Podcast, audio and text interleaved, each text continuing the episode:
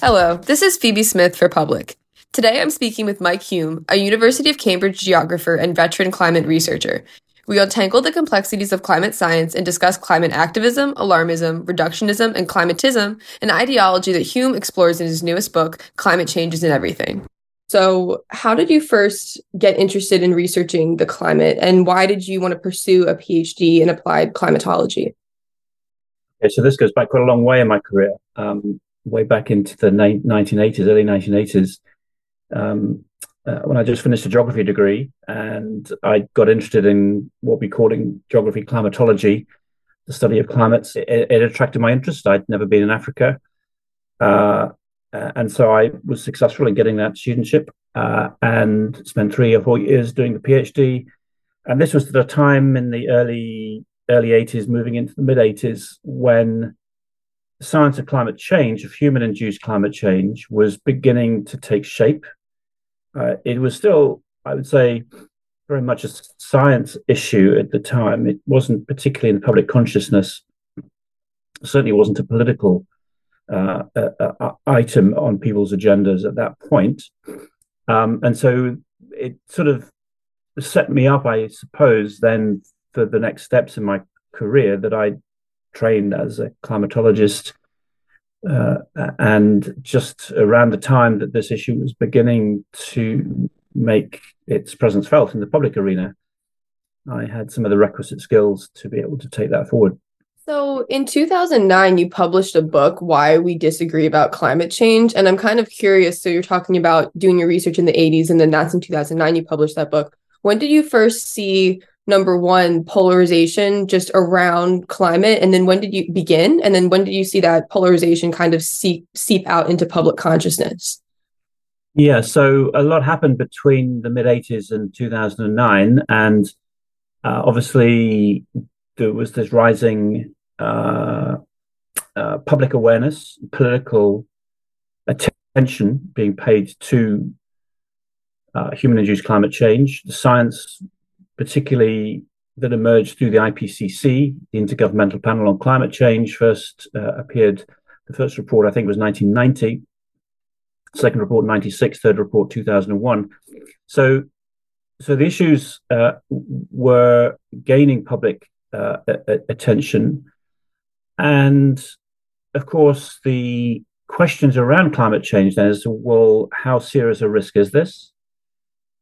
What are the various forms of interventions that societies could make, both to mitigate the uh, the hazard, let's call it that for the moment, uh, but also how societies might adapt to the risks that climate change might pose to future societies. And as these questions became more politically acute during the 1990s uh, and into the early 2000s, more uh, and more varied political actors uh, and interest groups began to have their voice heard, um, both within governments through lobbying and through public campaigning.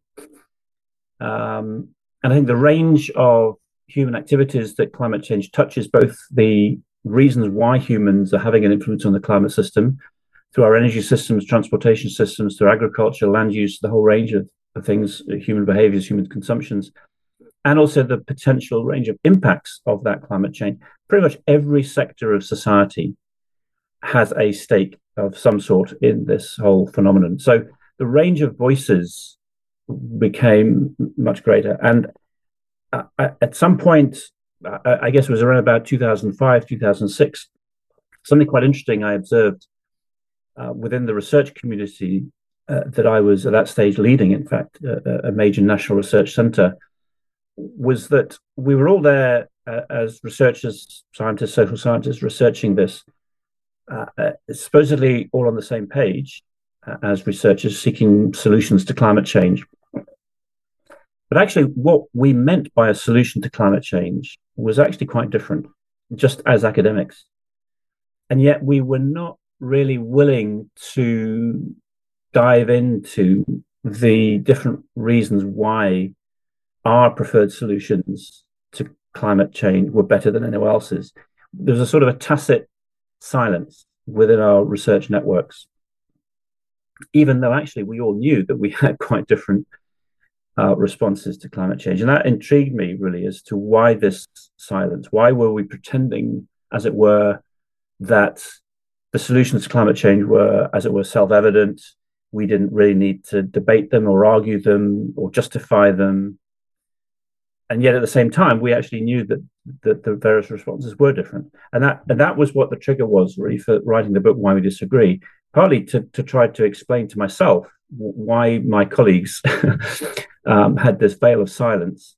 But also, of course, as I wrote the book, realizing that, that this has much wider resonance in societies. So even if we may agree that the phenomenon of human induced climate change is real, what we think of as a solution to that will vary radically according to a whole variety of beliefs, values, attitudes, ethical considerations, one's politics, and so on. And that was what I was trying to unpack in the book, try to, to, to shed some light on those underlying reasons um, for disagreement. Um, and it seemed to me essential to make that move because it, it, I, I, don't think there's really any chance that we can do politics around climate change constructively without understanding the underlying reasons why our positions on climate change solutions are so different. But uh, exposing those reasons, giving them like giving them airtime, debating them openly is a prerequisite to, to doing good policy. So it's interesting because you were talking about specifically in 2005 and 2006, and I believe that's when you published a piece in the BBC called Chaotic World of Climate Truth. And in that piece, it was funny because you pulled out a quote, I believe, from someone, a researcher in the EU, and they were talking about how, oh, in 10 to 15 years, you know, like we're going to see, um, you know, all these unprecedented changes um, if we don't come up with solutions now. And obviously it's 15, 20 years after that, and we're still doing okay. Um, hmm. but I'm curious. So you're, you're touching on how researchers characterize what's seen as a solution differently than what an activist might. What are the key differences there when you're talking about solutions, or especially when someone's saying we need to come up with a solution in X amount of time? Um, mm. what, what, are the mistakes there?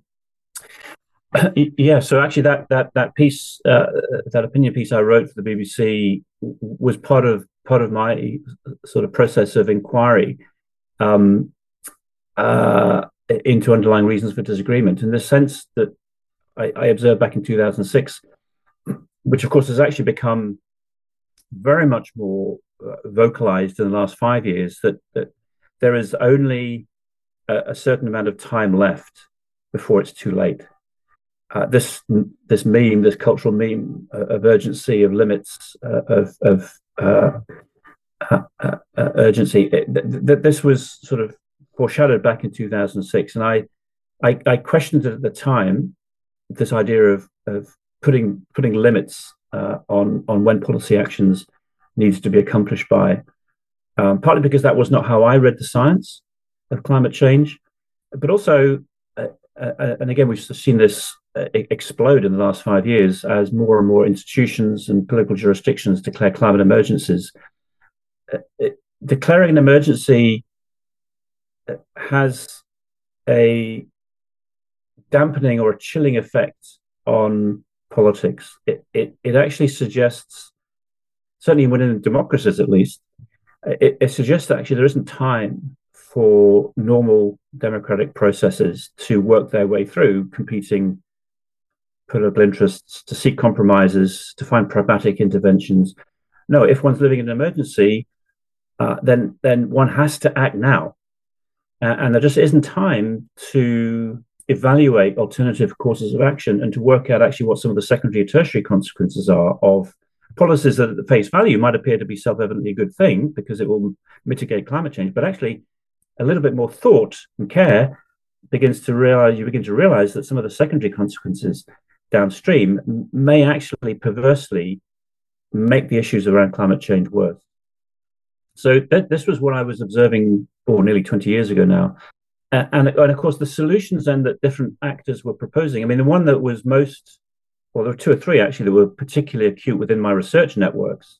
One was the place of nuclear energy, uh, very strong uh, opinions in both sides on both sides of that whether nuclear needed to be part of an energy portfolio of the future or whether actually it, it should be completely written out of any uh, energy future. That was one uh, uh, uh, device divisive issue. Another was the idea that some of my researchers were trialing the idea of um, I think at the time we called them domestic tradable quotas really it's personal carbon budgets uh, that, that, that this would actually use a, an individualized market-based mechanism to uh, provide incentives for individual consumers to reduce their carbon footprint and surpluses um, uh, uh of carbon permits that they therefore save could be sold on a on a trading scheme um, to bring revenue. So, so, so this was highly contentious. Uh, some thought that using market-based individual mechanisms was a great idea. It fed into a particular form of uh, human behavior. Others saw this as simply perpetuating neoliberalism at, at, its worst. So, so these were examples, I guess, of of the sorts of uh, debates um, that I felt needed exposure. Um, yes, everybody wanted to do something about climate change, but how we thought about a solution to climate change was actually quite different. And then if we throw it also, uh, and this emerged a little bit later, uh, the way in which we uh, think about this whole question about um, whether how does one how does one value in relative terms uh, the life chances of the unborn future generations vis-a-vis the inequalities that we see in the world today um, uh, uh, uh amongst um, welfare uh, distributed around the world. It, it is one's ethical framework one that gives much greater weight to the unborn, or actually, are we giving more weight to the uh, disadvantaged, uh, disenfranchised, disempowered people living in the world today? And that's an ethical trade-off. But it's it's not one that science will be able to find some uh, universal answer to. It, it actually reveals the underlying ways in which different people value human beings, human beings alive today, as opposed to human beings uh, uh, yet to be born. And and so this also became a really uh, important um, dividing line, uh, and and it still is actually today when thinking about the efficacy of different climate politics uh, policies. Are we are we weighting the future, or are we weighting the inequalities of the world today?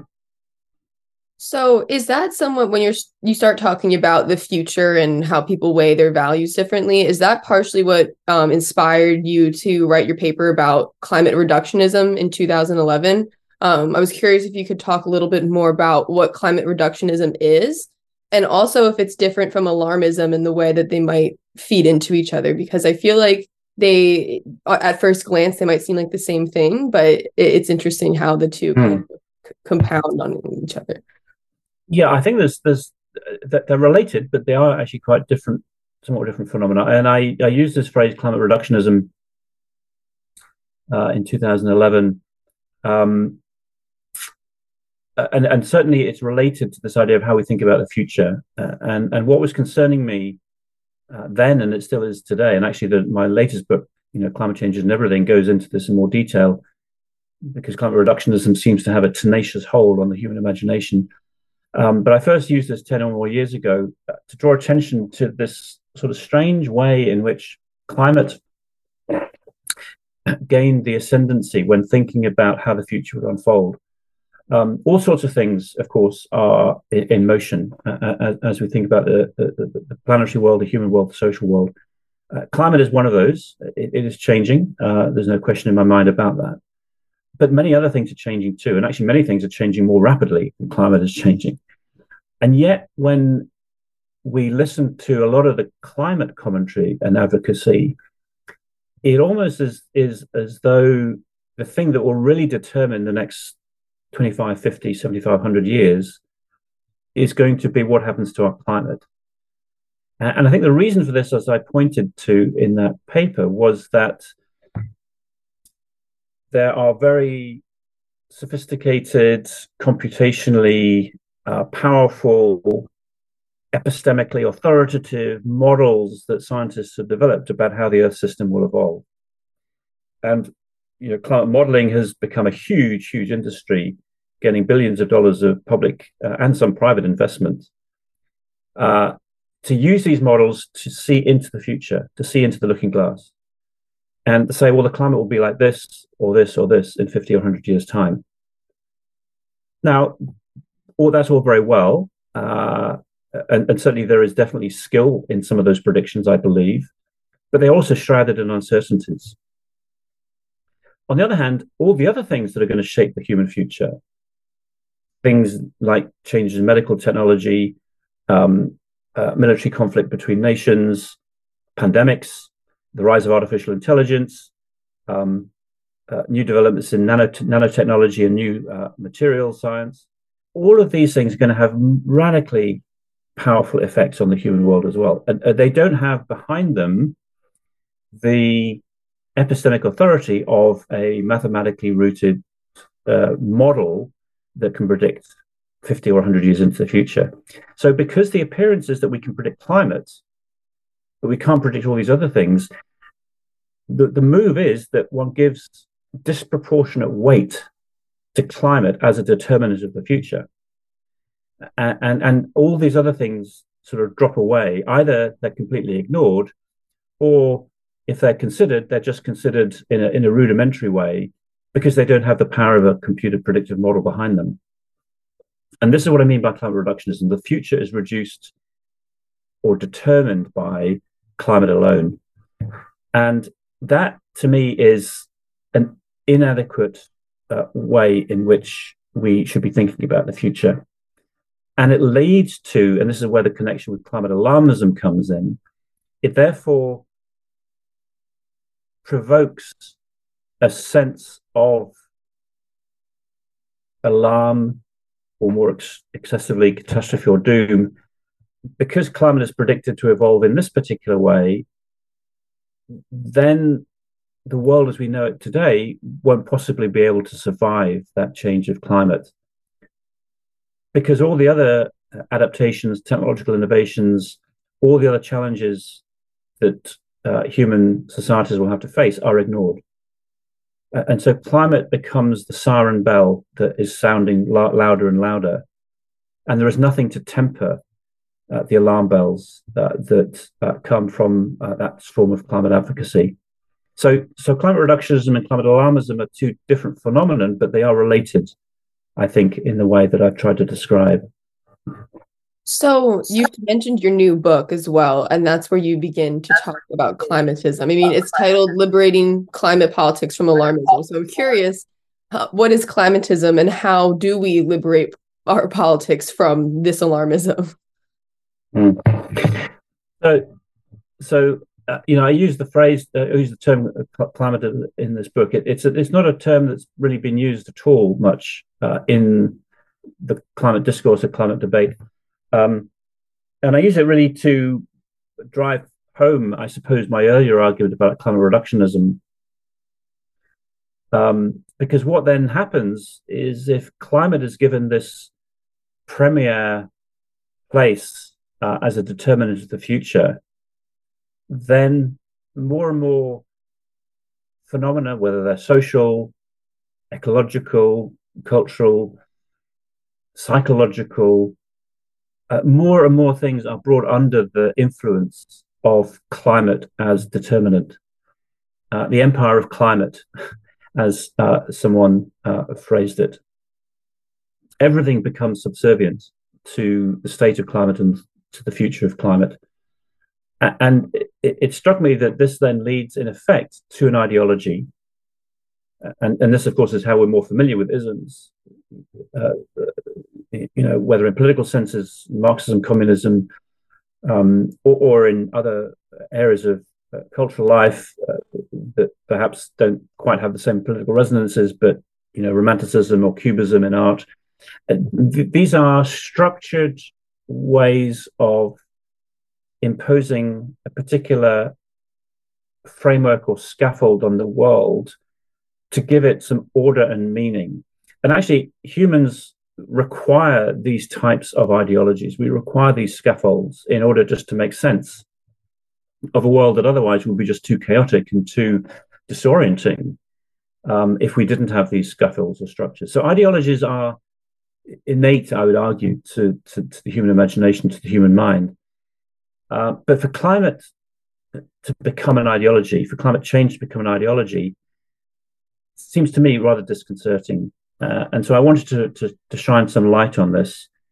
I, I use the phrase climatism. I explain what I mean by it. Um, and then I explain what I think some of the dangers are uh, of this ideology gripping uh, the imagination, the mind uh, of many, um, both civic actors, but also political uh, agents and, and activists. Um, uh, and it's this, uh, it, and it brings together some of the other threads that we've already talked about before: the dangers of reductionism, the dangers of climate alarmism, the dangers of saying that we only have five or ten years to save the planet.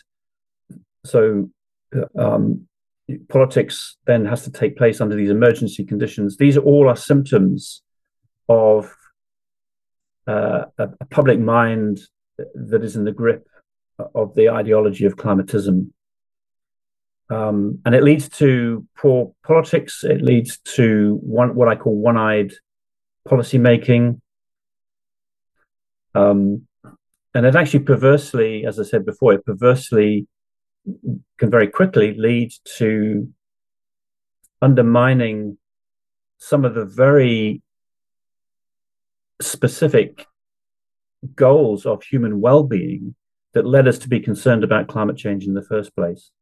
And the example that I, I, I like to use to illustrate what I mean by this is that if climate change is everything, if the future is reduced to climate, the way we've constructed this problem is that we've measured this as a through a proxy called global temperature.